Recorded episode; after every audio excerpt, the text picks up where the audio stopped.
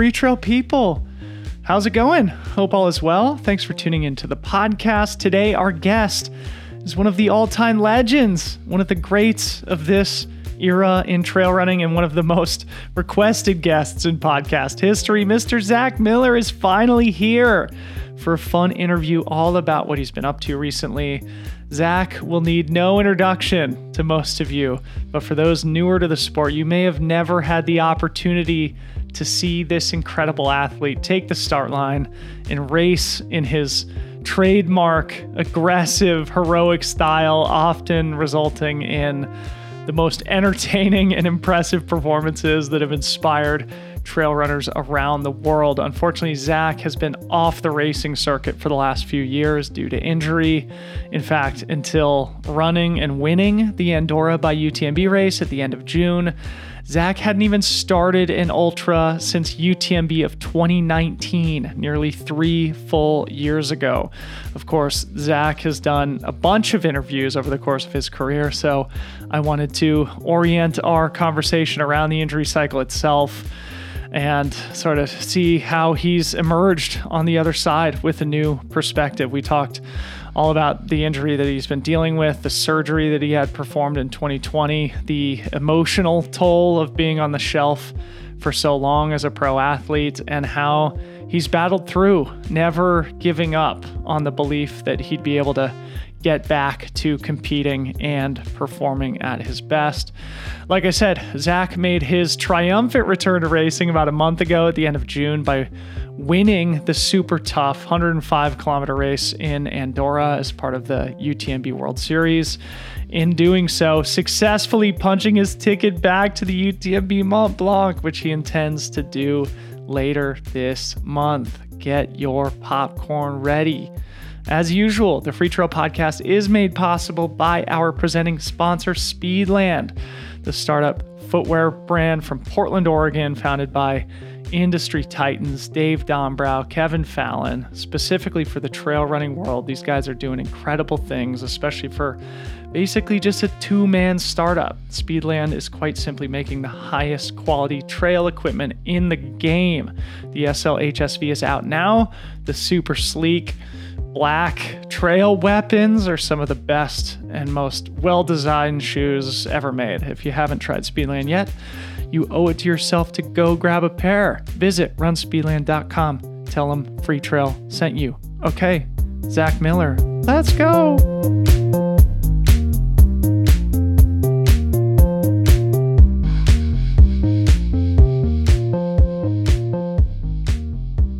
Zach Miller, old buddy, how's it going, man? Welcome to the podcast. Uh, good. Thanks for having me, Dylan.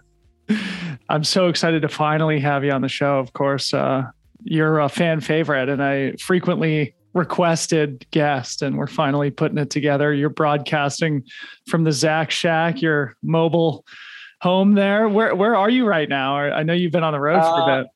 Yeah, I'm. I kind of been all over. I'm in. I'm in Woodland Park right now, Woodland Park, Colorado, oh, which nice. is just above just above Colorado Springs. So basically, I'm in the Springs. We've just been doing some shooting uh, today and tomorrow up. Uh, today we're up near Rampart Range Reservoir, so I just popped down to town to do the pod. awesome, man! Yeah, beautiful area there. Um, well, cool. Well, you know, obviously you've done a lot of pods, but uh, you know, I think there's a lot of fun stuff for us to talk about. And you've been on a bit of a journey with injury and now coming through that, it seems like with a fantastic victory at the Andorra by UTMB race, 105K just a few weeks ago, and I want to talk all about that. But uh, before we get to that, I want to tell the story of uh, when I had to take you to the hospital at the North Face Athlete Summit a few years ago, because I don't think we've ever really spoken about this publicly. And even though it was uh, a little scary in real time, uh, you know, at least for me, it was a fairly entertaining episode. So maybe uh, tell the story of what happened there. Uh, yeah, we were down in um, where were we? We were in Moab, I think, right? We were in uh, Sedona. Uh, no, not Moab. We were in Sedona. Yeah. Yeah. We were down in Sedona, uh, Arizona for a athlete summit. And I was, I was running and I was just like, I had all this like pain in my chest. So I was like really having trouble like breathing, like getting a full breath in. Um, like it wasn't like my heart wasn't necessarily like, well, maybe it was racing because I couldn't really get oxygen properly. Yeah. Um, but yeah, I just had like all this chest pain and like I couldn't like every time I like took a breath in, it was just like it really hurt. Uh, so I probably happened on like one or two runs, and then finally I like found you and I was like, "Hey, can you uh, take me like, to the ER? Can you take me to the, ER? hospital?" yeah, I gotta get like checked out. Like I can't breathe right. So we yeah. went in there and uh, yeah, they did like they did some tests and it didn't really come out to be much. I think they basically just thought like I had some inflammation in there that maybe I had taken a fall or something and inflamed something and they gave me some meta like some anti-inflammatory to take and it basically uh, cleared it up. Well um, i mean to add my color to it i mean we w- had gone on a run that afternoon just a short one. I think it was like yeah. 60, 90 minutes or something. And i had we were talking just like about your training and all the stuff that you have going on. And from memory i remember you saying something like i've just been running like four or five hours a day. You'd been on the road sort of living in your truck. And in true Zach Miller fashion, just going full gas and totally bought in and doing four or five hours of training every day. So, but when I dropped you yeah. off at the hospital, I remember they like checked you in and brought you into the back and you fell asleep in like two minutes. You were totally asleep in the back of the hospital. I was like, this is it. You know, you just need to sleep a little bit more, train a little bit less. You know, I don't think it's a a truly uh, you know life or health threatening issue. I think it, Zach Miller just goes full gas all the time. So yeah, I yeah I probably yeah I was training a lot. Um, but yeah, I I still don't really know for sure what that was. I think the best I figured was when I ran down from Barr Camp to go to that athlete summit. Some guy had like paid me money to carry a sleeping bag to town for him. and I, so I like ran down with all my gear plus his sleeping bag on my back. And I remember I fell somewhere along the way, like real hard, but I was like fine. Uh-huh. And then I, and then on the way out to Sedona, I stopped and did like, or to, uh, not, yeah, Sedona. I stopped and did like a really big run um, out in Lost Creek Wilderness. And then I went and visited the Vargos and Flagstaff. And it was smoky. And I remember it being painful there. And I was like, well, maybe it was just like the smoke messing with me. Yeah. Um, but yeah, then it just kind of got really bad down in Sedona. And so yeah, but I yeah, I would have been training. Anyway, lot, it was but, uh, it was all good, you know. But I think yeah, uh, it cleared it cleared up, and uh, it was one of those things where right, I think you know the fans of the sport would get a little chuckle out of it because basically yeah. you you ran yourself into the hospital because like you just go so hard all the time. And I actually wanted to talk about this. I think this is actually a fun place to start and just like your work ethic because like just thinking about you personally like I've always known that you're you train super hard. Everybody knows that you race with just this deep determination and courage. And then thinking about living and working up at Barr Camp, it's long hours, it's physically strenuous. You're chopping wood, you're cooking meals, you're fetching water. Where does your work ethic come from? Like if you look back at your childhood or the people that were influential upon the person that Zach Miller is, where, where do you think you get your work ethic from? Yeah, probably just like growing up, just like everybody in my family is hard worker. like uh there isn't really any you know there isn't really anyone lazy in my family. So um and i think my dad my dad was always like working really hard doing a lot of physical labor. And you know on a weekend we we did fun you know we did fun things for sure. I played sports and we took the boat out and stuff like that. But then there were also weekends where you know the weekend was like splitting you know like you know like collecting firewood or something you know with like my dad and my uncle. And you know it'd be like saturday that's like just what you're doing. You're just out there you know or maybe you know or even like so it, it'll even be family oriented like um that you know we might maybe we're freezing corn. We do a lot you know we grew up in a very rural area and you're like yeah. freezing corn it's just like a whole family activity and it's like a Friday, you go buy like all the corn you can like you can get basically. Not all the but you, a ton. You buy a ton of corn and then we just spend like all day like you know just you know husking it and boiling it and cutting it off the cob putting in bags putting in the freezer you know? And so just like all those activities were labor intensive yeah. so i think and that's just stuff that was normal growing up to do. Um so yeah i think it just came from like that that type of stuff. Um so yeah and just like my sisters all got it and like everybody just kind of knew how to work hard. Yeah well clearly it's made you a great athlete.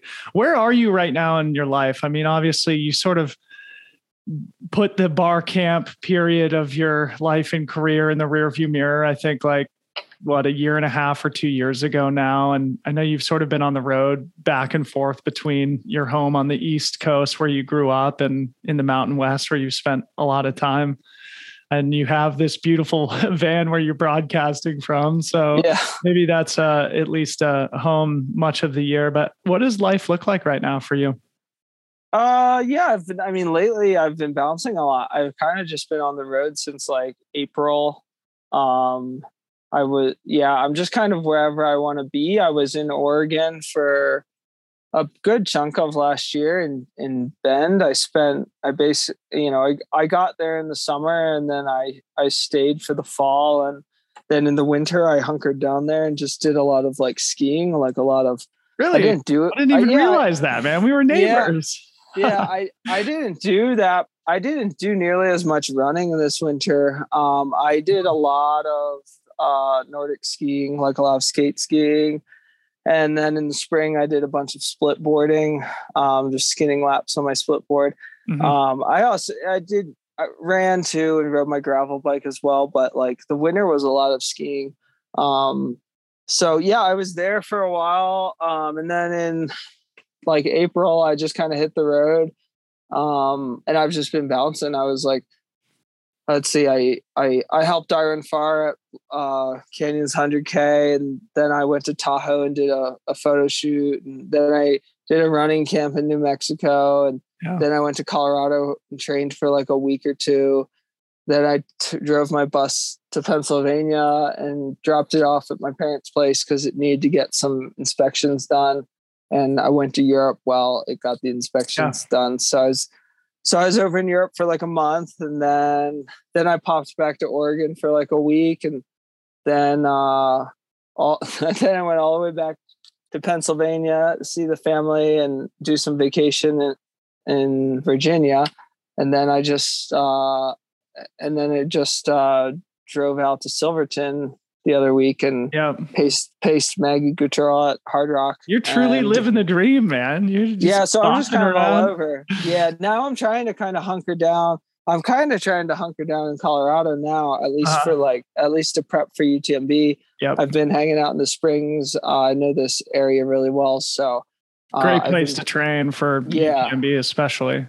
Yeah, well, awesome. So well, let, us talk all about that stuff in a little bit, but I want to just kind of first rewind and talk about the last few years because you've been on a journey, bro. And I think much of the sport was so happy to see you pull off that victory at Andorra, punch your ticket back to UTMB, and sort of hopefully start to put this process of injury behind you. And obviously, I want to talk all about the race, but first, I want to, you know, talk about the injury. And I want to read a recent Instagram post of yours just to open the door to this conversation. And of course, this comes from a post where there's a brilliant photo of you, you know, going 110% effort down the finishing chute at the Andorra by UTMB race and trademark Zach Miller fashion, you know, with sort of like a twisted, grimacing face. You can totally tell that you're fully selling out to secure this awesome victory.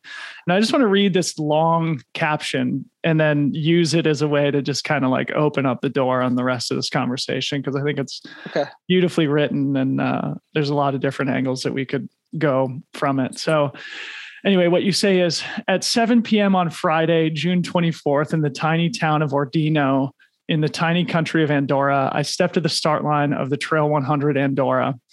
At 9:20 a.m. the following morning, I was the first runner to reach the finish line. That's what you see in this picture.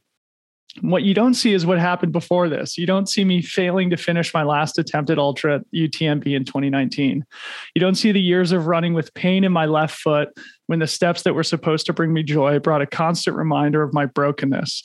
You don't see all of the mornings that I woke up, stepped out of bed, and was immediately reminded of the pain in my foot that I was still hurt.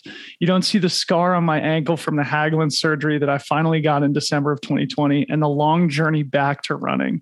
You don't see the moments of doubt after surgery, still having pain, not knowing if it would ever fully subside.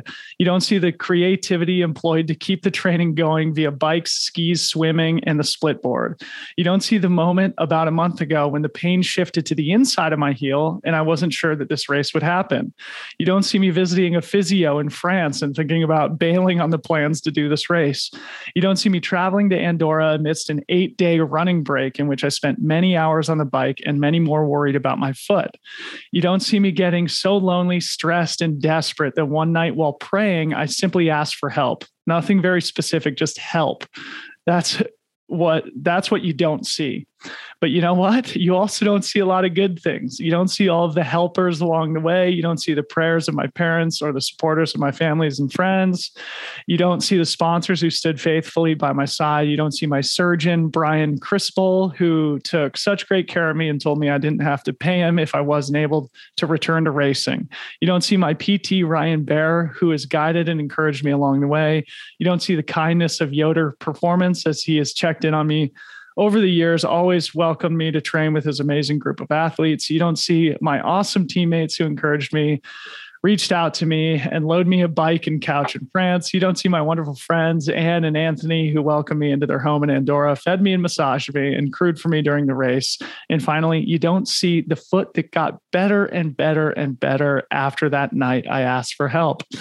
But here I am looking at this picture and I see all of it. And you know what? It feels pretty amazing. Now, time for some rest because thanks to the UTMB World Series, this guy who lost all of his UTMB qualifications during the injury now has a ticket to a little show in late August. Let's see what we can do there. Grateful bro. I mean, that's like so goosebumps inducing. And you're a great writer. You're fantastic with words. And I uh, wanted to just read that all aloud. I realized it was quite loud, uh, long, but I think it's a great uh, opportunity for us to talk about this whole journey that you've been on. So maybe first, just introduce uh, the injury that you have been dealing with for the last few years. You know, what what was it, just for the listening audience? Yeah, um, I mean, basically my feet were just a hot mess for the last few years. Um, I actually had a, I think in 2018, I actually developed a plantar fasciitis in my right foot. Um, and that hindered me for a while, and my left foot was fine. And then somewhere along the lines, my left foot got bad. Um, kind of with like, I guess like come with like some outside like lateral foot pain that we thought was maybe peroneal tendons um, but also some heel pain um, that like most that was probably more like Haglund's, but like would kind of go away once I got warmed up. So we weren't real worried about. Mm-hmm. Um, and everything just kind of snowballed. Eventually the the right foot got better. The plantar fasciitis went away, and then my left, but my left foot was a wreck. Mm-hmm. Um, and so basically, I had super bad mobility, uh, like dorsal flexion in my left side. I could like, you know, barely push my knee forward. Um, and I just had a lot of pain, and it wasn't just in my heel. It was like that. I think that's why it was also so difficult because it was hard to figure out what was wrong because I just had like pain in multiple areas. Um, and so we'd try like one thing and it wouldn't really work. And i basically just banged my head against the wall for a long time like still doing some running still doing some racing seeing different pts and people trying different exercises. But like i would make progress but i would always just kind of hit a wall. Like i could never like continue making progress. Um so then after i left Barr Camp i moved home to pennsylvania um for that's like for a year actually and bought my bus and built my bus out. And during that time, I uh, I finally just went to get like second opinions, basically. Yeah. Um, and I saw um, my PT Ryan Bear, who was helping me at the time, recommended um, my now surgeon Brian Crispell. Crispell. Um, they're both in the Philly area. Um, I know some people go like to the Steadman Clinic or go overseas to like uh, the guy in Sweden, know, Sw- Sweden yeah. or wherever for all this stuff. Um, and I just kind of stayed at home, just in that Philly area. Found some guys that you know I kind of you know liked, and um, you know just you know just trusted them to do the work. Um, so what was the uh, moment like though when you decided to stop banging your head against the wall? Because I think this is an interesting thing to hear about in that you spent a lot of time doing the hard work of rehab and going back yeah. to how we started the conversation. I'm sure you took that rehab very, very seriously. At what point did you sort of like give in to the fact that you needed to undergo the Haglund's operation? And maybe in answering that question, explain what the operation was. Yeah, well, I think, I mean, I think the pandemic helped. We were in the midst of the pandemic and nobody was really racing, anyways. And we didn't really know when we'd be racing again. So I think that really helped. It was like, if there's ever a time to be on the sideline, it's now. Um, and the other thing, I think I was just so sick of the pain and like we didn't even know for sure if the Haglund's was the issue because some people have Haglund's and like they're asymptomatic. And like I said, like I did have Haglund symptoms, but I also had pain elsewhere in my foot that was like not, I would say probably not typical Haglund's pain. Um, so but but with my surgeon with dr brian he did the he, we got all new imaging done which which i also learned that not all imaging is the same. Um like you think an mri is just an mri but you can actually get like there's different like qualities of mris um and so like he encouraged me to get like a real good mri that he was familiar with. Um so that's what we did so that we just made sure we got a real good look at it and it was very evident that there was a significant bone spur growing out the back of my heel, pressing into my Achilles tendon. Um, and that's what a Haglund's deformity is. Um, and so he basically, that was the only like, that was the biggest glaring error he could see in the MRI. I guess that I also had pain f- symptoms of. So he just, you know, we just kind of said, well, that's the main thing we can see. So let's just take it out. And if we take it out, maybe everything else will resolve too. Mm-hmm. Um, so then that's that's what we did and you know it's a little but it's sort of a shot in the dark right because yeah, it like is. it's not typical haglund's symptoms and so you're yeah. like well we might as well try this i mean there's yeah, probably it, a, a feeling of just like desperation and hopelessness of like please work type thing. Is that right? Yes yeah somewhat. I mean there wasn't complete shot in the dark because i did have pain there um but i had pain elsewhere as well. So it was like will taking that out solve all the pain or just some of the pain right. you know? Um so yeah but we yeah I, but i was just kind of at the end of my rope. So i just you know it, nothing else was really working. So i just did that. I Exhausted all I, options. It yeah, was really yeah. one of the only things left on the table, probably.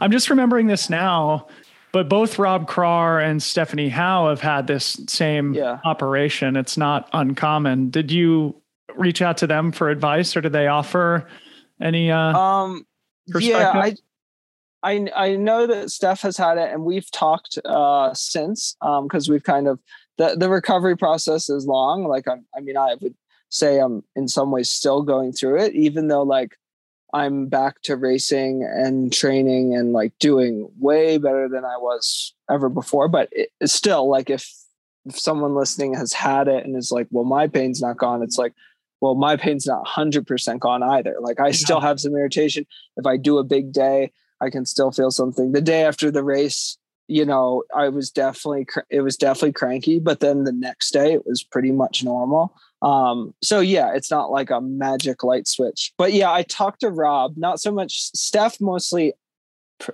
since I've had it. Mm-hmm. Um, just kind of like sharing our experiences and you know that's nice to hear someone else's like oh like oh you still have pain too like you have pain when you wake up in the morning all the yeah. steps are bad it's like oh okay so i'm not the only one and that's really helpful um but rob did talk to me um before we did uh i forget if we talked on the phone or exchanged texts but um yeah, we had we had communicated beforehand, and he had had it done on both of his heels at once. I think so um, did Stephanie. I think, or maybe not at yeah, one time, but I think she had it on both feet too. Yeah, I think she did have both feet, and I can't remember.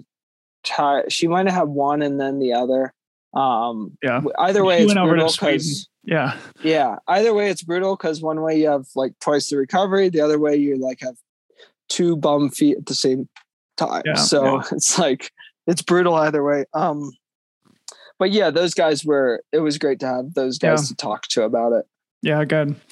Yeah, and I recall like Galen Rupp just had this recently, and I was just watching the track and field world championships, and Donavan Brazier uh, said that he's about to go get the surgery like next week. I think he was in the 800 meter last night. So something that a lot of runners have had to confront. But yeah, complicated surgery, a hard recovery, and I want to talk a little bit more about what that recovery and rehab has looked like. But I'd also love to hear you talk about like the emotional side of this whole journey because like this Instagram caption, it's a beautiful articulation of just like what has been going on internally for you. And I can't remember another time where you've truly like acknowledged that, like the pain that comes from it, you know, on a personal, emotional level from injury. And I remember, you know, over the last couple years, just thinking how well it seemed that you were dealing with this, you know, just like admirably at peace with this injury cycle. Because like when I was hurt in 2019, I was a total mess, you know. I was posting sob stories on Instagram and like totally depressed and in therapy and stuff. And I wondered if you'd talk about the emotional roller coaster that you've been on with this injury cycle. Yeah, I I don't think uh I don't I wouldn't say I was at peace really at all during the process. Um but I think I'm just not really like uh, I'm not really the type of person to like talk about it all the time. Mm-hmm. Um, I I mean, after a while, I really just kind of get sick of talking about it. Like it, after a while, it seems like it's all anyone asks you about because it's like running is what people know you to do and know you for, and so then all they the main thing they ask you about in life is like running, and so then when you're injured, they either ask you about running, and then that leads to talking about being injured, or they ask you about being injured because they know you're injured uh, and that relates to the running. uh, and so you just end up talking about the injury all the time. And after a while, it's like you're just sick of talking about the injury, which is like, and also because it's frustrating because you don't really have any hard set answers for people. Like, right. you know, they want to know like how long you'll be out or what you're racing next or, you know, what or what the problem is. And sometimes you don't have any of those answers. Um, and so it's just kind of a hard place to be. Like I know with uh, like with my family in particular, like my mom will always ask me, but like after a while, I'm just like, hey, I probably don't do a very good job of answering her because it's just like I don't like want to talk about this anymore. Like it's just yeah. like I'm like every morning I wake up, I'm reminded when I as soon as I get out of bed, you know, as soon as my foot, yeah. foot hits the floor that I'm hurt. And that's pretty crummy you know so i don't really need any additional reminders you know and then you can also feel guilty that well maybe i'm not doing all i should be doing to get better you know so you can be really hard on yourself um but like an athlete so, like you though zach i mean like you're one of the best in the world and like people love watching you race and you've done so many crazy amazing things and you've had so many of these just sort of like historic victories that people like look back on with just deep inspiration. And then to like come crashing down to not be able to race for a couple years it's got to be really tough for you right? Like did, did yeah, you i mean did you feel like a loss of identity and stuff during this period? I mean i think like I, I so one thing that I picked up uh, that I learned in college from my college coach was he would always say like never too high, never too low. Mm-hmm. Um, so you know, like don't let your highs get too high, don't let your lows get too low. You just kind of stay somewhere in the middle, which is in a sense maybe sort of sounds kind of like a crummy life philosophy because you're like, man, I want to live on the high, right? Um, but like I that has really stuck with me, especially through my ultra running career, is just uh, because it's like a roller coaster, man. Like even just like wins and losses, um, but like especially with injury. So like I feel like I kind of tried to adopt that during the process of just like never too high, never too low, just kind of somewhere in the middle and keep my head down. Mm-hmm. Um, but but still, like there was definitely a low side. Um, you know, and probably not too many high sides, you know, maybe the occasional day where it's like, oh wow, I felt like really good today. Yeah. But that was pretty like few and far between. Um, so I think I don't know, I think maybe in some way that helped me. I think in terms of identity, I I mean I was still always me. Um But like people are asking other, you what's next, right? And yeah, when you are answering that it's question. Rough, it's rough when people start saying they think you've retired or they or they start suggesting maybe you should pursue something else in life. That's kind oh, of gosh. I think that mostly happened back home. Um, like in Lancaster, it's very uh like it's you know, it's a very like blue collar area. You know, I think kind of like a sen- you know, I, I feel like it's kind of the area you grew up in where most parents would be like, oh, let's be sensible and like let's get a good job and not chase these crazy dreams, you know? Sure. Yeah. So like, you know, and I think most people they didn't mean poorly, you know, you know, but it's just like um I think kind of like when I moved back home, when I was back in PA for a year and I was hurt, you know, I think maybe some people could just kind of thought I was sort of out of the sport um, mm-hmm. I don't know that a ton did, but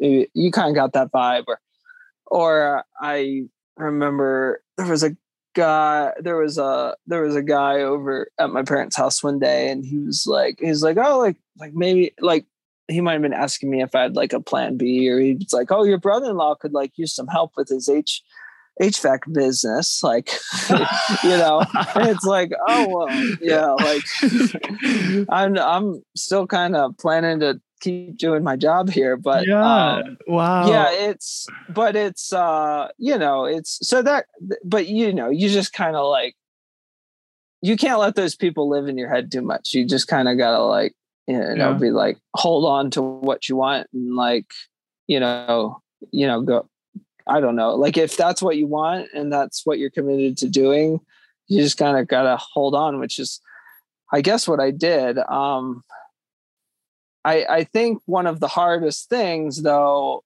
one of the hardest things though, I think was feeling like I like I couldn't really do my job, if that yeah. makes sense. Oh yeah, uh, brutal, brutal so feeling when you're collecting a paycheck and being yeah, that's and, like yeah. the worst thing. Like that, that was where I was like, I would almost rather not be sponsored. I was like, 100%. because I was like, when I'm not sponsored, it's like nobody cares. Like if I'm injured, or if I'm racing next month, like you just like when you're injured, you take care, you can take care of the injury, take your time getting back in shape, and then race again. But when you're sponsored, even if you have a supportive sponsor who's like, hey, we get it, we don't want you to feel pressure to race or to rush through injury, even if they say that, it, it's still, you still feel like you need to deliver. Because yeah. it's like everybody else has like you know when you're any other job it's like you're uh, expected to show up from like nine to five and do your job and perform well right? right. But like with the way like we perform well at least in my mind primarily is by performing well in races. Yeah. And you know i know there's social media and there's like your past results and the following you've built and all that but to me that's all kind of like that's, that's all kind of, of like yeah. like extra. It's like th- that's great, but I don't want to be the athlete who's just like riding my yeah. prior accomplishments. Secondary is, to yeah, secondary yeah. to the, the task at hand, which is continuing yeah. to perform. Yeah. If a company is paying me, um, then I feel like I should be performing. And so like I was just like, and I think I might have said it to people during the process. Just like really stinks to feel like you're bad at your job because it's just like I you couldn't really I couldn't really do my job. so yeah. that's pretty much the definition of being bad at my job is Brutal. being unable to do my job. And that was like that was that that was really crummy.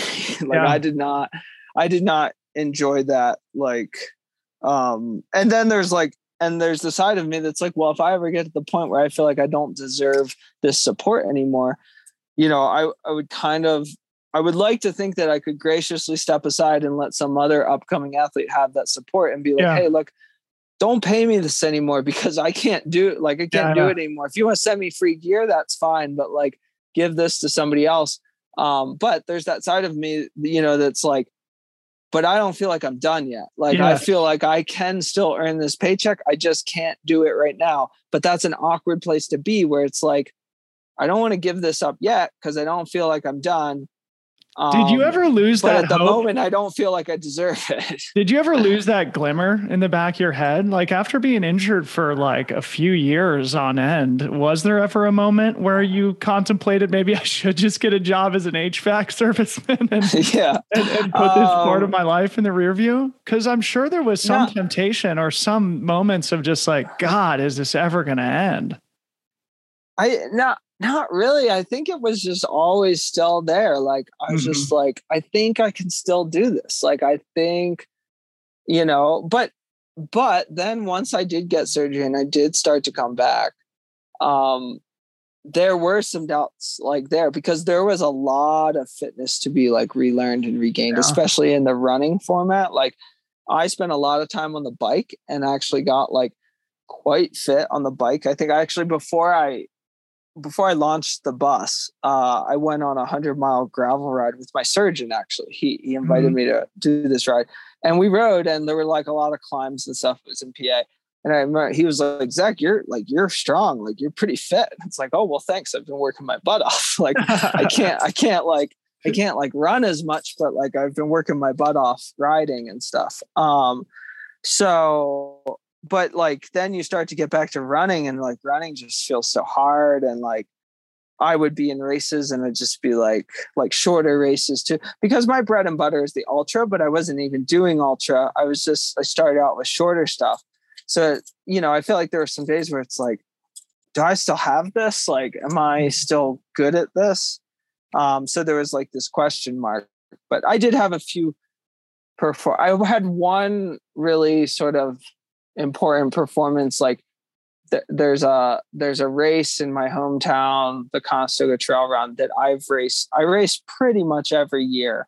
Um and i've set the course record there like every year i've raced it. And mm-hmm. it's like it's it's a really it's a hard race. It's like it's like how i know if i'm fit. Yeah and i raced it yeah i raced it i guess last year for the first time in several years. And i was like I did not know if I had it to like get close to my old times. Um, and I, I didn't, I didn't get my, I didn't break my record, but I was within like 40 seconds uh, of a race that takes like an hour and 22 minutes. Uh, so I was within like 40 seconds and I was just like, and that was a big moment. I was like, okay, I'm like, I haven't lost it. Like I've said, that was my second fastest time. Yeah. Uh, ever on that course, and I, I've run it during some really good years of my career. So um, that was that was helpful. But still, like going to Andorra and stuff, the the whole ultra thing, it was all like still a bit of a question mark because um, I just hadn't done it for so long. Yeah, Incredible, man. Well, it's so good to have you back. We'll we'll get around to talking about Andorra here shortly, but maybe just give us a glimpse into this rehab process so far since your surgery? Because it's been since I think you said in your post December of 2020. So it's been a year and a half now. And of course, it has not been linear. Um, and there have been a lot of moments where you question whether you can get back to the, the same Zach Miller type fitness. So maybe just paint the picture of what the last 18 months have looked like and uh, what that whole rehab process has entailed. Uh, yeah, I mean, yeah, like not linear is exactly right. Um, I mean, you come out surgery and you know you hope it'll be like, oh, wake up and the pain will be gone. Uh, you know, I mean, I'm I know enough to not expect that entirely, but still, it is slow. Slow. Like first, there's just all the pain from like uh just surgery. Like, um, I mean, I that I didn't take the painkillers they gave me after surgery they gave my surgeon gave them to me and he was like, don't be afraid to take them, you know. But I was like, I'm gonna see if I can not take them. And I was yeah. like, and I hadn't run an ultra in a while, so I was kind of due for a good dose of pain. So I just like didn't just take my pain painkillers. and the first like 20 hours were pretty excruciating. Wow. Um, it's amazing how much trauma. Like the surgery sounds simple, like oh, we'll slice open your heel, we'll go in there and like saw off this bone, and we'll. It sounds easy. Yeah. It, there is so much pain that that causes the body when they do that. Um, and so like those first few 24 hours were pretty brutal but then i got over that i was like doing stuff but i mean for a while like i couldn't really do anything for a while so it's kind of easy like i i think i i started doing like sit up like crunches because i couldn't really work out so i just started doing like i don't know like 30 minutes of core or something each day because i was yeah. like i can't do anything else and then i think it was like christmas day i got to like pedal the bike um and so I pedaled the bike. Um, but I think before that, actually, what I did was before surgery, I wanted to be prepared to train. So I went on Facebook Marketplace and I bought one of those like exercise bikes that has the arm things that also go. uh, you? know, like yeah. when you pedal, the arms also go. So yes. if you don't pedal with your legs, you can just pump it with your arms. Yeah, yeah. Uh, and so I bought one of those for I don't know, like twenty five bucks on Facebook Marketplace. Like this lady probably wondered what the heck I wanted it for. Yeah. And I put it in my parents' basement, and I would just go down in the basement. I would just pump my arms. See, know? this is the work like, ethic, man. This is where we just, started just, the convo. You just don't just, stop. Yeah, I would just sit there and like uh put on like I don't know, like I don't watch a lot of TV or movies, but I watched like a lot of stuff during that time. I would just put something on and I would just sit there and do my arms and like um I was so, I think that's when I got turned on to Ted Lasso. I like blew through the whole first season of Ted Lasso, and I still uh, haven't gotten around to watching it. People tell me it's amazing, but oh, you dude, I, I, want. I, I mean, this is interesting, right? Because like this again is so illustrative of the type of person you are. You know that you just like go and you work, and I wonder if in moments of introspection if maybe that's one of the things that got you in trouble. Like have you reflected on that as somebody who's always been a super hard yeah. worker a high volume trainer? Like is yeah. that then something that contributed to the injury? And like have you learned from that? Yeah i mean i think it contributed in the sense that i probably started having pain and i probably just kept going. Um i don't know that like I, i'm not like necessarily of the opinion that just like doing like just doing high volume will make you broken or just working hard will make you broken. But i think that type of like that doing the high volume and doing like all that work can get like addictive where that's like that becomes like i ha- i've learned that i ha- like so over the years i think i've noticed that i have to watch myself because as i train as i get stronger and stronger and fitter and fitter i train more and more and so i raise the bar of what i deem like product like successful. Uh. like what makes me feel like like you know how like if you run like say you run like every day like two miles three miles and that makes you feel like uh, accomplished for the day. You go out and do your three miles. Okay now i feel accomplished. You know well i feel like i got to the point where it was like you know it's like if you know running like three hours made me feel accomplished. But if I ran like an hour or an hour and a half, you know, like unless it was like a schedule, ske- scheduled, scheduled recovery. like recovery day, you know, I might not.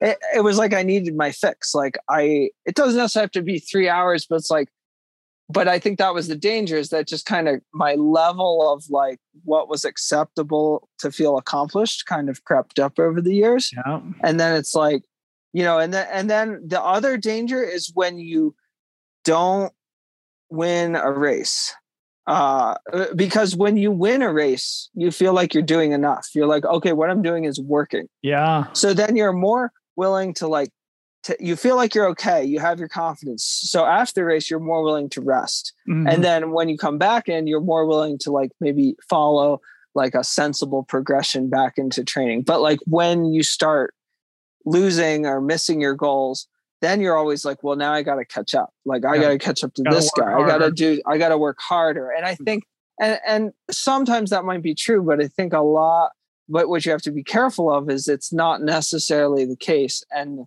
you can work yourself into a problem i think um, both like mentally and physically because you're just kind of like forcing things rather than following like rather than following the process and and you get too caught up on like metrics and paces and like I got to do this many miles or this many hours or this this when I run I yeah. just got to be at this pace and it just gets very dangerous. Um, yeah, it's just so one I, of those things where like your greatest strength is your work ethic probably, but also sometimes yeah, our greatest I, strengths sort of like put us in a corner sometimes or lead to negative consequences, don't they? Yeah. So yeah. So for me, like I think back to the injury, I think yeah, that work ethic probably got me in trouble, uh, largely in that there were warning signs that I just kept pushing past. Mm-hmm. Now, had I had I been like seen a warning sign and backed off, let things recover for like a week, a couple weeks or a month, you know, and then went back to the working hard, I think I might have been okay. But yeah, I think probably like there were things that weren't right, and I just didn't really like you know, I just I didn't really know how to fix them, and they didn't necessarily stop me in my tracks. So I just kind of kept going. But then eventually, that's just a crummy thing, and eventually, you are stopped in your tracks. So. Well, we all yeah. learn lessons, man. Well, maybe last question on this period before we transition and talk about this fantastic triumphant victory and coming through this dark period. In the post it's fairly powerful when you mention that night of prayer. I don't know if this is a weird thing to ask, but I've always known that you've been, you know, a man of faith. And I'm not a religious person myself per se, but definitely appreciate the mystery and serendipity of life and the universe. And I wonder if you could talk about that moment and, and maybe how just like your spiritual life has had maybe evolved through this dark period.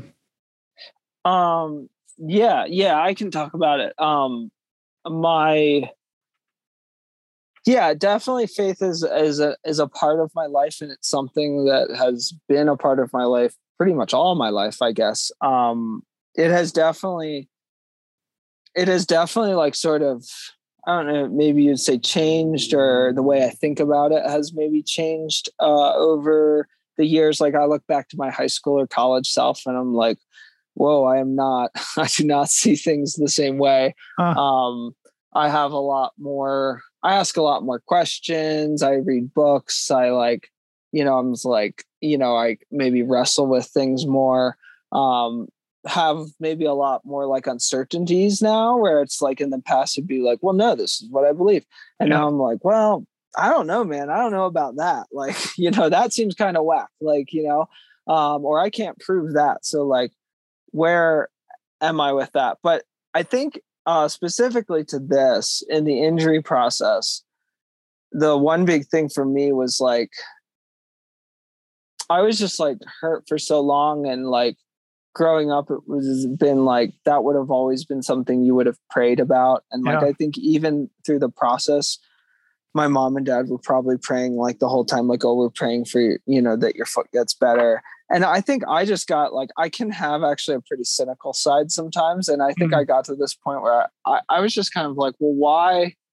I, I kind of felt funny praying about my injury because i was like what i was like there are so many problems in the world. I'm like there's people that are starving there's wars there's like pandemics there's like there's so many big problems. And i'm like i'm just a runner who can't really run. Like yeah. what's like i'm not saying that like there's not a God that cares about me, but I'm just saying, like, of all the things in the world to fix, like, that can't be very high on the totem. it's down the priority you know I mean? list. Yeah. Like, I, I kind of felt selfish, like asking, you know, for help with that. Yeah. Um, and so, so that was one part of it, and then, um, but at the same time, I just like, I, you know, I just like, I don't know, I just like I still like I, never like walked like I may have like questioned things, but the faith was still always part of things. And, you know, I didn't necessarily feel fully, you know, I, I, I had those doubts about like, is this something I should be praying for, you know? Um, but like, I don't know. I think I still I don't know, but it, I, I think it's illustrative of like sometimes you just have to sort of like surrender like the yeah. control, you know, and just like ask for help from the universe. Like I think yeah, every person I, who listens to this, whether they're religious or not, can identify with that feeling, you know? Yeah, I and I think to that moment in Andorra, it was just like uh, I was like I was very stressed because I had like I I, I mean, I was trying to get into UTMB this year because I had ran out of all qualifications. Yeah. Um, and I was just like, like, you know, and I was like, look, like, I just want, oh, like, I've been emailing with the organization and I was just like, look, like, what do I need to do to get in? Like, I just need a way. Like, I don't need, like, I don't need, like, or I don't need a way. It's just like, I'm hope there's a way. And uh, I don't need like a free pass. I just like, tell me what I need to do and I'll try and do that. And so, you know, they were like, okay, well, there's these races on the circuit, and if you place, you know, top three at this one or top ten at that one, or you can get in. And I was like, okay. I was like, good. That's all I need. Like, I just I need a shot. And so my shot was gonna be uh, Canyons 100k, and then I messed up my hip, and so that didn't happen. So then I was like, okay, Plan B, and went to Andorra and picked Andorra instead. Um, and yeah, so there was kind of a lot riding on it. It was pretty much my only shot because everything else after that is kind of getting too close to UTMB or it's yeah. too long or whatever. Um, and I had flew to France to do stuff with the North Face um, for like a week. And when I went over, my foot was like really cranky, and I ran on it for like a few days. Um, and uh, like I could run well, but I just like it was painful and I was just like, I was supposed. My plan was to go there and then go to Andorra, train, and then race. And then my foot was. I'm like, I'm basically injured now, and I'm in Europe. And like, what? Like, what am I gonna do? I thought about just getting on a plane and going home. Um, but, but yeah, instead I, you surrendered I, to the universe and you asked yeah, for some help. I, I, yeah. I got to Andorra and I was alone. I went, I went from being with my teammates to being all alone uh, in a Jeep Renegade with a rooftop tent, just like driving around the country of Andorra, like camping uh, up high at altitude. And I, yeah, I got super stressed and like, yeah, one night I was like, because I had actually started trying to run again. I had taken days off, started trying to run again. I did one or two runs, and the pain was like still like I was still had pain and I was like, what the heck? Like I was just so stressed and I finally was just like, yeah, I was just praying one night and I was just like, I was just like, help, basically, like help. help. Like I didn't even say, like I wasn't even like, you know, it was just basically just help. Um, I it was a pretty low, low moment, um, but also a very like real moment and a very, yeah, like I, will maybe yeah, like I might remember that for the rest of my no, life. I like mean, how, you can feel it in this Instagram post. So you can totally just feel just the I don't know, authenticity of that desperation, right? Of just like, I just need some help here. Like, I'm at the doorstep of having my opportunity to come back. I've put in years of rehab and work. I've got the surgery. Like, this is who I am, what I want to be doing, and I just need some help. Freetrail is grateful for the support of Julbo Eyewear, the best sunglass brand in the game. I've been fortunate to work with these guys for probably seven or eight years at this point. Julbo was born in the mountains of France way back in 1888, and they have been a leader in mountain sport eyewear ever since. Julbo's special sauce lies in the photochromic reactive lenses that adjust to lighting conditions getting lighter or darker depending on the intensity of the natural light. It's really just an amazing product. You put them on and you keep them on, no matter if you're in the shade, in variable light, or full on bluebird conditions. The glasses adjust for you so you don't have to. My two favorite models are the Ultimate and the Fury, so go check these out. The Ultimate is more of an exposed lens, athletic look, where the Fury is more of a shield design, but both are under 27 grams, so extremely lightweight and high performance. Best sunnies in the trail biz. Go check out the products at julbo.com. Use code FREETRAIL10 for 10% off your purchase. Julbo.com, code FREETRAIL10. Important note this discount does apply to prescription shades, but does not apply for those outside the US. Apologies to our international listeners, but big thanks to Julbo. The Freetrail Podcast is brought to you by Gnarly Nutrition, the first brand to believe in our fledgling operation. Gnarly makes the best nutrition products on the market for outdoor and mountain sport athletes, top to bottom.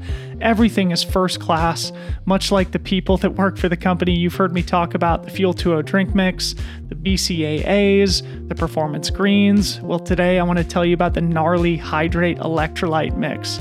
Harmony, my wife, will tell you I am obnoxious and annoying about hydration. I suspect most athletes walk around at least moderately dehydrated day to day. And I think improving hydration status is the simplest thing that you can do to improve your performance. Of course, improving hydration is not just about drinking more water. You also need minerals and electrolytes, which the Gnarly Hydration Mix has in spades. Loaded with electrolytes and B vitamins, Gnarly Hydrate has everything you need to keep your muscles and brain fully engaged to power through your time on the trails and in your daily life. As usual, you can get 15% off your purchase of Gnarly Hydrate and any of their other amazing products by visiting gonarly.com. Use code FreeTrail15. Back to the show. So let's talk about the race now because help arrived in some form, whether it was, you know, the cosmos or, you know, yeah. some spiritual being, but you won the damn race and it was so awesome. You know, when I saw the update, of course, this is Western States weekend too. So I was sort of occupied with other things, not really. Yeah, there was a lot going on that. Yeah, there was. but um, I guess, you know, you mentioned how the race ended up on your radar and it was, you went with the express purpose of punching that ticket to UTMB, but maybe just uh, set the context of what the race is, just maybe provide some stats or description of the character of the event for the audience. Yeah, the the race is fantastic. I mean, Andorra, you know, for American listeners, like probably most of us don't even know that it's a country. Um, but Andorra is a tiny little country wedged between France and Spain. I think it's about 26 miles across. Um, and it's just not it's nothing but mountains. It's just it's the Pyrenees. Um, and so in Andorra, there's basically two directions. There's up and there's down, and that's about it. Um, uh, the the 65 mile race had tw- my my watch said 22,000 feet of climbing. Um, so if you do the math, it's it's more per mile than UTMB. I don't know it's a ton more, but it is more. Um, and yeah, it's it's uh, the course is magnificent. Like I, I spent I spent time there when my foot did you know start to come around and stuff. I I reconned the whole course. I saw the whole course. Um, and I by the time race day came, I was like, I just want to go run this course like yeah. all in one go. Like, yeah. I mean, usually it's like you know you're competitive and all that, but it's like part of it was just like I want to get out there and run through all of this beautiful terrain in one shot. Um, and yeah, it's it was fantastic course. It's technical.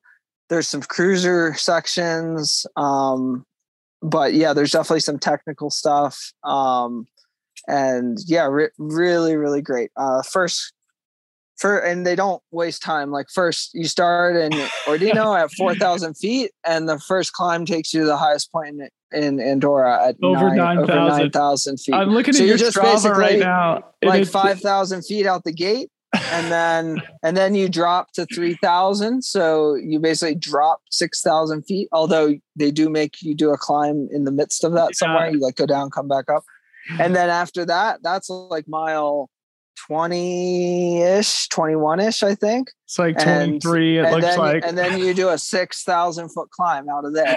Uh, silly, then, silly, silly. Then that, and then that's fit that and that's about halfway when you get the top of that 6000 foot climb.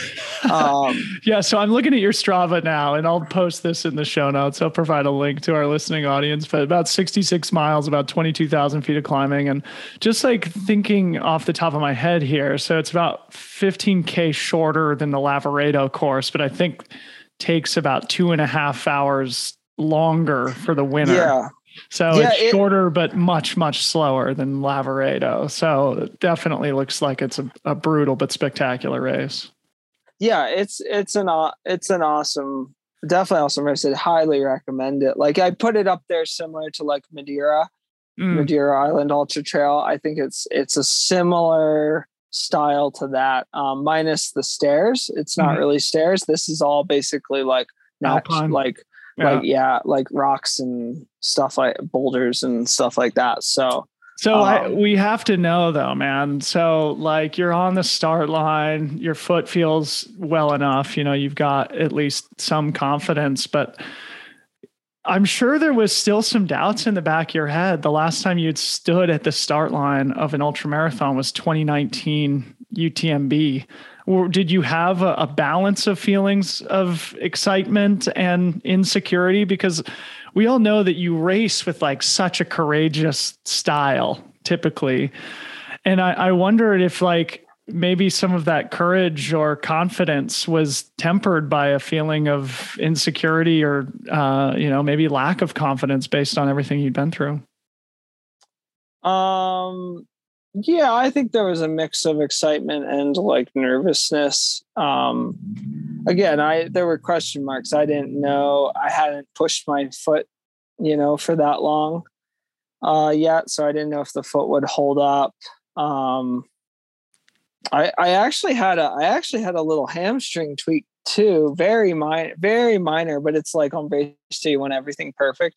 And I had like I injured my hamstring back in JFK one year, and ever since it like it kind of right. it kind of tweaks easier than the right side, and so like that was actually on my mind. I was like, because I was like, man, if that thing goes, it like it's gonna be like it's not gonna be ideal for like climbing and descending. And then I was like, and I like if I run if it goes and I continue running on it, I know it's to potentially be really bad for it by the end. Uh, yeah. So I was just like wanting it to help hold up, but it it, it did. So, I was okay. So did um, you race in typical Zach Miller fashion, where you put um, pressure on the field early? You know, Prefontaine yeah, of not, ultra running. I would say not strictly so. Um, um, Sebastian Krogvig was on the line next to me, um, and he he had won TDS. Um, Great Norwegian athlete. And, yeah. yeah, and uh,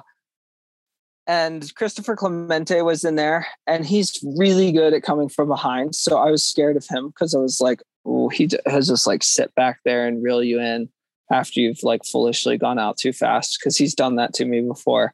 Um, and no, uh, Sebastian uh, was next to me on the start line, and he was like, "So he's like, he's like usual plan, like you know, like I'm gonna like sprint from the gun. And I was like, or like hard right away or whatever. I was like, I was like, well, I was like, eventually. I was like, I thought like like like you know that I didn't plan to go you know super hard right away um because I did kind of you know I wanted that UTMB spot, and mm-hmm. I think my approach was a little different. Um, I had seen all the course, I knew what was coming, and yeah, no, I didn't really. I I kind of sat back in the in the first stretch. I kind of just sat behind the first three guys. I mean, we're talking like the first mile, and just kind of like watched them. And then when we got to the climb, we you know we got the the poles came out, and like I also knew that though maybe I would just climb faster and I don't necessarily want to climb slow just to climb slow. Yep. Um, so Sebastian and I just kind of naturally uh, pulled away on the climb, uh, but not. I wasn't like I wasn't trying to. I think I pretty much hiked that whole climb. Like I basically just tried to stay behind Sebastian and go like as easy as I could without like losing him. Yeah. Uh, you know, so like he would sometimes run and I would just keep hiking because I was like, well, I can you know, I can cover this uh, same pace at a hike. So, so it seems like, my legs. It seems like you guys spent much of the race together. Where did you ultimately establish the separation and the gap that you held to the Yeah. So my friend who was crewing me, we had talked some strategy before the race. Um, and he wanted he definitely wanted me to be controlled like to Andorra la Vella, which was like around mile 20 or so right before that 6000 foot climb and then we were like maybe you can push like maybe push some on that 6000 foot climb because if you can if you can pull away there that's a good chance to get some some some breathing room so when we so sebastian and i ran together to andorra la vella and then at andorra la vella i decided i'd, I'd push the gas pedal a little and see what happened um, and I did get like an initial gap, like initial gap, but not much. Um, and then he was like, he was like right behind, he came up right behind me. And I was like, okay, he hasn't really, he hasn't shaken off. So then we just kind of, so then we just climbed together, basically all the way up. Mm. Um, he got me a little on the technical descent um, to uh, Gros uh, but like he got, but then um, I'm trying to think, but then I I reeled him back in on the way, uh, like basically kind of up the next climb, and then we ran together again until about mile, I think about mile forty, and then that was where the natural break happened. I like mm-hmm. that in a race. I so I often probably try to force it, but I do like when the separation just comes naturally. Yeah. Um, as if like you didn't really change much and the break just the you know, there just became separation. Yeah. So um around mile 40, I sensed that he was struggling a bit and I was feeling like I could go a bit. And um there was a steep climb and I went and I got um I didn't go like crazy hard. Yeah, I just, just kind of went steady and I put a little away. bit of a move and he's yeah, slowing then, down.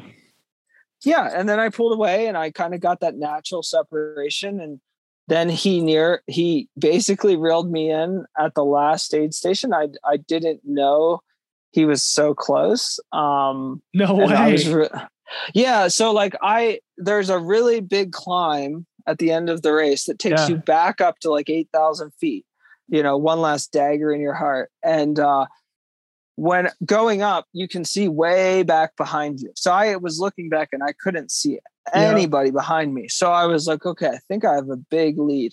But when i got up to the top it was like a ghost town. There's nobody up there basically except maybe a couple hikers. Yeah. And uh i my legs were just like trash. They did not want to run downhill, and yeah. I had to run down forty five hundred foot descent. I'm looking. I had to run downhill, and I was like, and I was just running, and I was looking back. I was like, I still couldn't see anybody, so I was like, okay, I'm just gonna try and like keep keep moving as well as I can. And I got the aid station, and like my legs were just like they they were really struggling to run yeah. downhill, mm-hmm. and I got the aid station. I was standing there. I was like sort of taking my time. Like I wasn't really being like foolishly inefficient, but I was just like I was not like racing, racing through the eight. And um, I started chatting with the people there. I was like, I was like, how am I doing? And the girl was like, Oh, you're doing wonderful. And then the other guy goes, he's like, Yeah, and second is right there. And he points across the way you know, and I'm thinking I have maybe like a 20, I don't know what I thought, but maybe like a 20 minute gap or so. Yeah. And he points across the way and Sebastian's like coming down through oh the grass, God. like across the river into the aid station. And I was like, I thought maybe they're joking. I was like, yes. I was like, I was like, no, I was like, you're serious. And they're like, yeah, we're serious. I was like, no, I was like, you're, are you joking? And they're like, no. And I was like, you're serious. And then you're serious.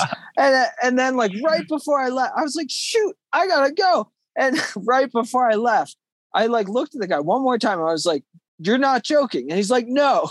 And I just took off and I couldn't believe it. It was like night and day. I like, I think it was the address, like, ju- I think it yes. was just like a mental thing. And I just took off and all of a sudden I was running like I remember looking down at my watch and I think I was running like 630 pace or something. And I was like, and I was like, Zach legs, Miller is I'm back, not, dude. The I'm switch was flipped. The competitive instinct, yeah. the juices are flowing again. Yeah, I was like, I'm not just running well. I was like, I my legs actually feel good. Like yeah. I'm running downhill and they feel good.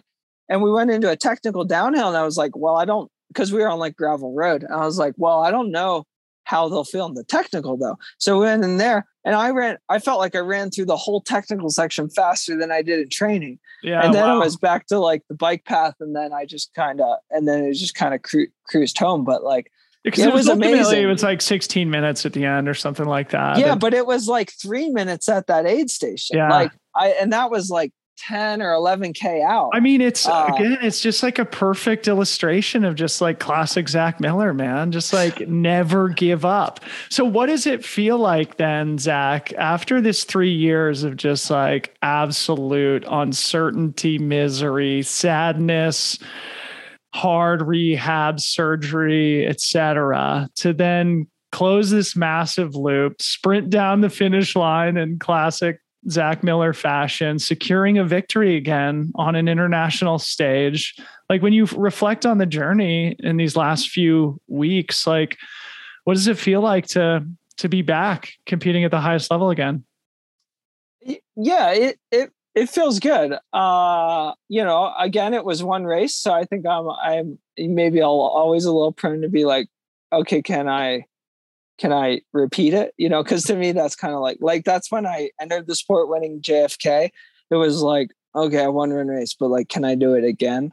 And then once I did again, it was like, okay, yeah, I guess I'm like I'm, I'm like I'm good at this or whatever. Yeah, yeah. You know what I mean? Yeah. So um yeah, but no, it feels good. Like it's a big relief. Uh it helps my confidence. It helps, I think, in the training of of not feeling quite so much pressure of like, oh, I gotta like work harder and work harder and work hard. I mean, I'm still working hard, like that's what I like to do.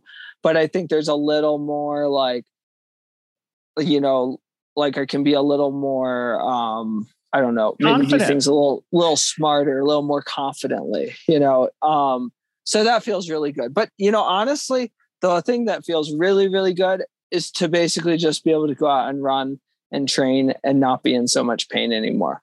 Now, I mean, granted, I do still have like it's it's a process, and I yeah. do still have some pain. Uh, and I, you know, I do still like ha, you know, it's not like it's just like over, over, but like I'm, but it's like I'm moving forward and like finding my way through it, and that feels real. Like it used to just be like kind of dreaded I wanted to run, but I kind of dreaded running because the first step always hurt so much. Uh, and now it's like, or even just like getting up out of a chair and walking across the room. Like I didn't want to do that, like because it just hurt to, yeah. you know, and I knew it was going to hurt. So, um, like, and just to not have as much of that or to have that to a much lesser degree is great. Like, like, like last night, I like, um, yesterday was kind of busy and I was like, just kind of like, jumping into my runs without like you know you know doing my all my usual warm up stuff.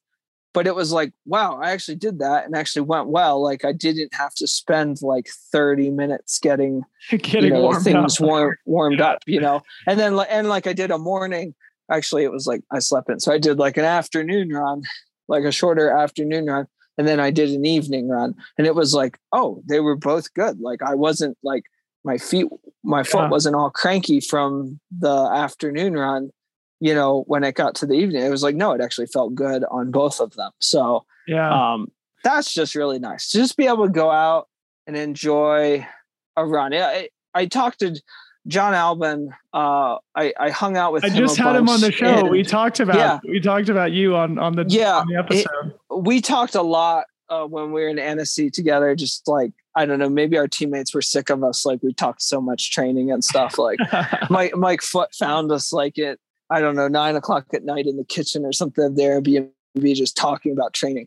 Um, and, uh, anyways, though, he's, he's, he's a great guy. And I really like listening to like his brain and, uh, you know, he seems very intelligent and very thoughtful about how he trains. And he told me about his foot injury that he had um, with the bones in his foot. And one thing he mentioned was that just like running is fun again because like I think before his surgery, it was just like running was just painful. Yeah. And he was just like training. So like everything was just like training, but it wasn't necessarily fun. It was like a, it was like workouts on the bike, you know, or some other cross training activity. Yeah, you know, now that you uh, say you know, this too, he said that he got his operation during COVID also. So yeah, yeah, he did. Took advantage of that lull in the competitive season yeah. uh, to yeah get the the work done, and now you're you're both sort of at the top of your game. It seems like. Anyway, yeah, I didn't so. mean to cut you off there. If you're no, it's good. It was just like it sounded like he had a similar experience. Basically, just that like running wasn't fun anymore yeah. because it was so painful. Like, you know, if he was running, it was like just to get a workout in, you know, and it was just like pushed yeah. through the pain. Yeah. He but, said that uh, basically he just like spent all winter on skis because of the fact that his foot was at a point where he could basically not run anymore after the summer running season. So yeah, that yeah. he finally got that operation and now he's able to enjoy running a little bit more. And yeah, also and just like coming back around to like trusting your body again after yeah. these injuries and having confidence in your feet, especially, has got to be just such a big feeling of relief. So yeah, look ahead, looking ahead towards uh, UTMB now, you did successfully capture that ticket into the race. What are your goals and what does training look like? And where's your head at as you look ahead towards the, the most important race of the season? Yeah, I mean, I'm, you know, I'm, you know, I, I want to finish as high as I can there. Um, I mean, I'm a competitive person, so, you know, I, you know, when you watch a race, you want there to be a group of guys all up there, you know, trying to beat each other, you know, trying to go for the win. So like, and that's what I like to do. And, you know, that's, you know, that's like, you know, I guess ultimately that's what I want to try and do is, you know, be in that fight for, you know, just to be in that battle for, for the win. I, you know, it's anybody's day out there. Um, so yeah, you, you don't know what's going to happen, but I want to prep myself to like be in that battle. Um, and yeah, and I think I'd like to like hopefully really enjoy the race. Um, although at some point it's probably not going to be very enjoyable after a while. I mean, like even Andorra, which went really well, after a while was just not you know, really enjoyable. Yeah. Like that was one of my primary thoughts during that race. Is I just kept thinking like, why is the thing I'm so good at have to hurt so bad? like, or like, so, why did I want to get through injury just to do this to myself again? like, yeah, yeah, yeah. It's like, yeah, it's it's really kind of wild. So what is, like, I mean, what does prep just, look like then for you? Like, if you're thinking about, you know, putting yourself in that mix to beat yeah. the fight, and now coming off this big 14 hour effort. I'm sure you had a little bit of recovery and you're now like yeah. you said, based in, in Colorado again for at least the next few weeks or whatever. What does, what does prep look like with as much detail as you can provide? Yeah. I mean, I, it's different for me because usually I would have raced much earlier in the year. I would have, I usually like to race around the time of like Madeira uh, you know, that like April, May time period, and then have a nice build up to UTMB. Um, but this is kind of this is a little tight. This is tight for me. it is tight. This is tight for me. I mean, mm-hmm. big effort at the end of June, same weekend with Western States, and then you try and turn around for UTMB. Um, so yeah, it's a it's di- it's different. It's a bit nerve wracking. I like a long build up, and this is kind of like a a recover and then a like sort of a speed build and then and then punch it. Um, so we'll see how it works. I mean, I've really haven't gotten UTMB right any other year, anyways. So like maybe speed this, build, like uh, just kind of like, um, well, just kind of like you're gonna have like four, like you're gonna have like four-ish quality weeks to like work with, okay. and like what you want to get done, oh, okay. you just get done in that chunk and yeah, I mean, like a 12 week block. You've got an abbreviated block as well. Yeah, like I thought like, you meant like you're you're working on your speed or something like that. Oh no, no, I just mean this like it's kind of like you want to get this good solid UTMB training in, but you got to do it in like four weeks. Yeah, and you know it's like you know I don't have all the training answers. It's like okay, do you start do you start slow and just gradually build it and get like one big week at the end and hope that's enough or do you try and put in like four big weeks. Because yeah. you kind of already have your fitness. Like i you know like i skied all winter. I built a big engine. You know i went in i did andorra. So like that's the thing. Like once you do your first race then you're kind of like hopping from one to the next. You already have this big base of fitness so you recover and then it's almost like you know it's almost like you can jump I don't know if you. It, it's trial and error, like yeah, testing things with training. But it's like the temptation is like, okay, can I jump in at a bit higher volume because I already kind of have all this strength and fitness, and then just kind of go rather than starting down at like a really low volume and building back up again. Um, you know, like sometimes you know maybe you can kind of just like um you know, kind of like ramp it a little quicker, which is like it's it's nerve wracking because you're like, I don't want to get hurt. I don't want to break the training rules. Yeah. But again, like there's all, it, eh, you know, there's all you, you just kind of like try stuff and tr- you know see what works and what doesn't. And like I know that like I I think I've felt I don't really study other people's training really or not too much, but I have gotten the impression that like from my like that like Francois Francois will have these like big swings. Like he'll like no. if you look at his training, he'll have these moments where it's like I'm so barely, fascinated by his training. You're barely doing yeah. anything, and you're supposed yeah. to race 100 miles in like six weeks, and then boom, like he just starts doing stuff. And then he and then he does a big race or he does a big does like three seven like, hour runs in a week. Yeah, like and it's like weeks in a row, and then and he's just like, ready. Yeah, and it's like whoa, it's like how do you do that? Because that breaks like all the rules of what I'm I was fascinated. I'm fascinated by his approach. Athlete.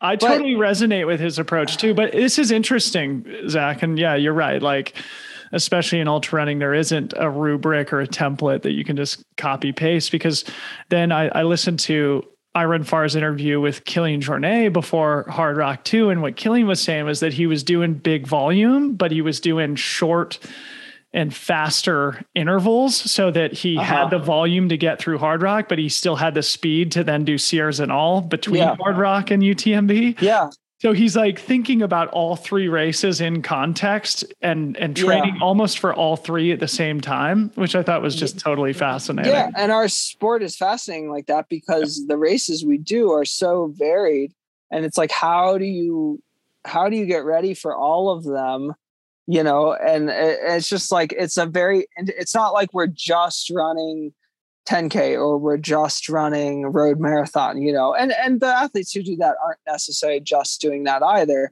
but like i feel like sometimes maybe there's there's more of maybe a bit more of a like a, a focus lasered focus where ours is like it can be quite dynamic yeah. um and yeah just trying to figure that out but I, it's like yeah, it's like I, I guess in, in this little like shorter build, it's like I I I kind of like maybe cast some hope in that maybe that Francois method, maybe there's something to it because it's there like is. you there know, and, and, and so it's like maybe you don't need maybe maybe my problem in the past was a too long of a build and I was just tired by the end, you know, and maybe it's just like it can get there and just kind of like you know get to peak quickly, but then like be at peak rather than past peak. I think what he know? always so, does is he leaves his best effort for race day, you know? Yeah. And I think we can all learn from that because I, yeah. even at Hardrock, and maybe we can use this as our sort of closing discussion because I know you were there, but at Hardrock, you know, we were getting reports that Francois' stomach had turned in Ouray, which is about halfway uh-huh. in this direction.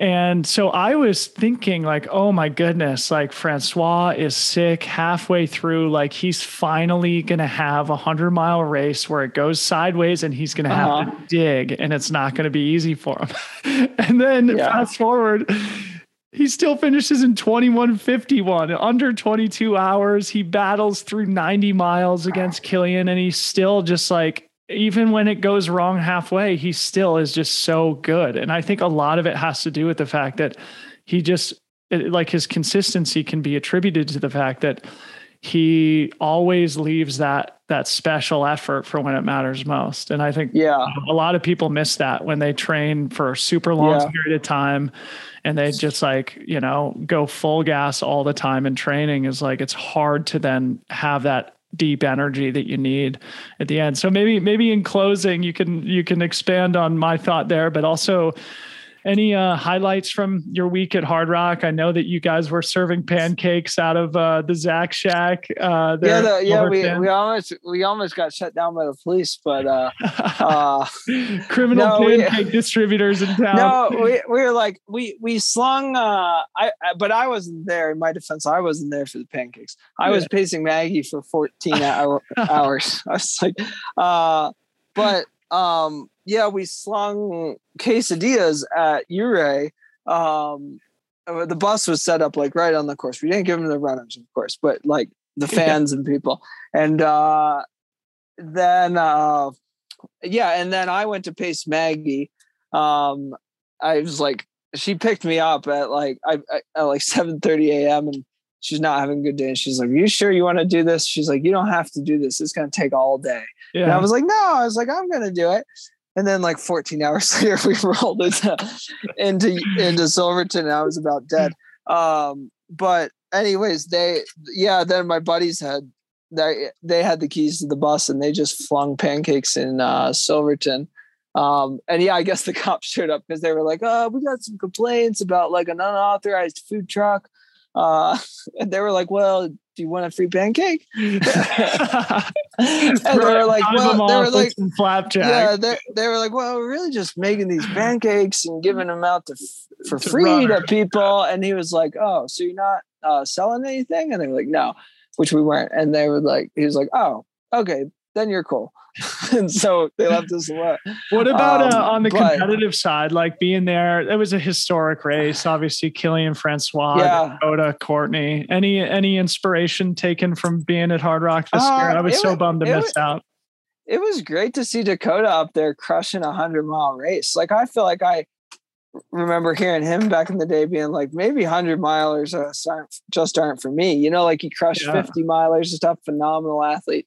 Um, but he just, you know, like I, the hundreds, you know, I, I like, I don't even know if he was really enjoying them, you know, yeah. uh, maybe he was. Uh, but so to see him up there, just like toe to toe with Francois and Kilian, and like, I think they, he was only like 15 minutes back of Francois and he was like 15. I mean, he had a 12 minute lead at one point. I'm talking to yeah, him like tomorrow, he, so we're gonna do yeah. a podcast too. So, so I can't wait to hear about it yeah, it was good to see him up there. It was great to see Kilian and Francois doing their thing. Um, I think uh, it was fun to see John Kelly rip down uh, Grant Swamp Pass because he ran down like probably I, the fastest of anyone that I, I saw heard, up there. Yeah. Um, and then uh, yeah, the ladies race. It was you know it was Courtney out front, and it was awesome to see her having to, to get it done and crush that record. Um, but then behind her, you know, it was it was a big gap until second, but it was a great race going for second yeah, for a while.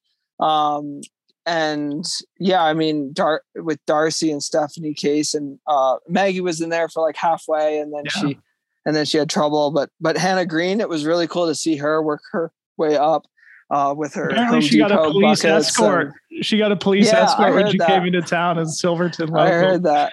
Anyway, yeah, super fun, man. So. I, I mean, I, I, you know, I think uh, the sport is better with you in it, and it's fun to just you know kind of chop it up about Hardrock a little bit. But it's even more fun to just kind of like see you back, man. And it's like I think we're all so looking forward to seeing you race at UTMB and it's always just so entertaining knowing that you always put your full self, your full spirit, your full body on the line and it's something that we all aspire to. So congratulations on your recent run at Andorra and uh yeah, thanks for being open about this last, you know, few years of trials and tribulations and I think, you know, when you look back at the end of your days, you'll be really proud with how you you know dealt with that that tough moment. And uh, even though it doesn't feel like it's totally over yet hopefully it'll be something that that just builds character for you and that yeah and over the course of time you look back on as a,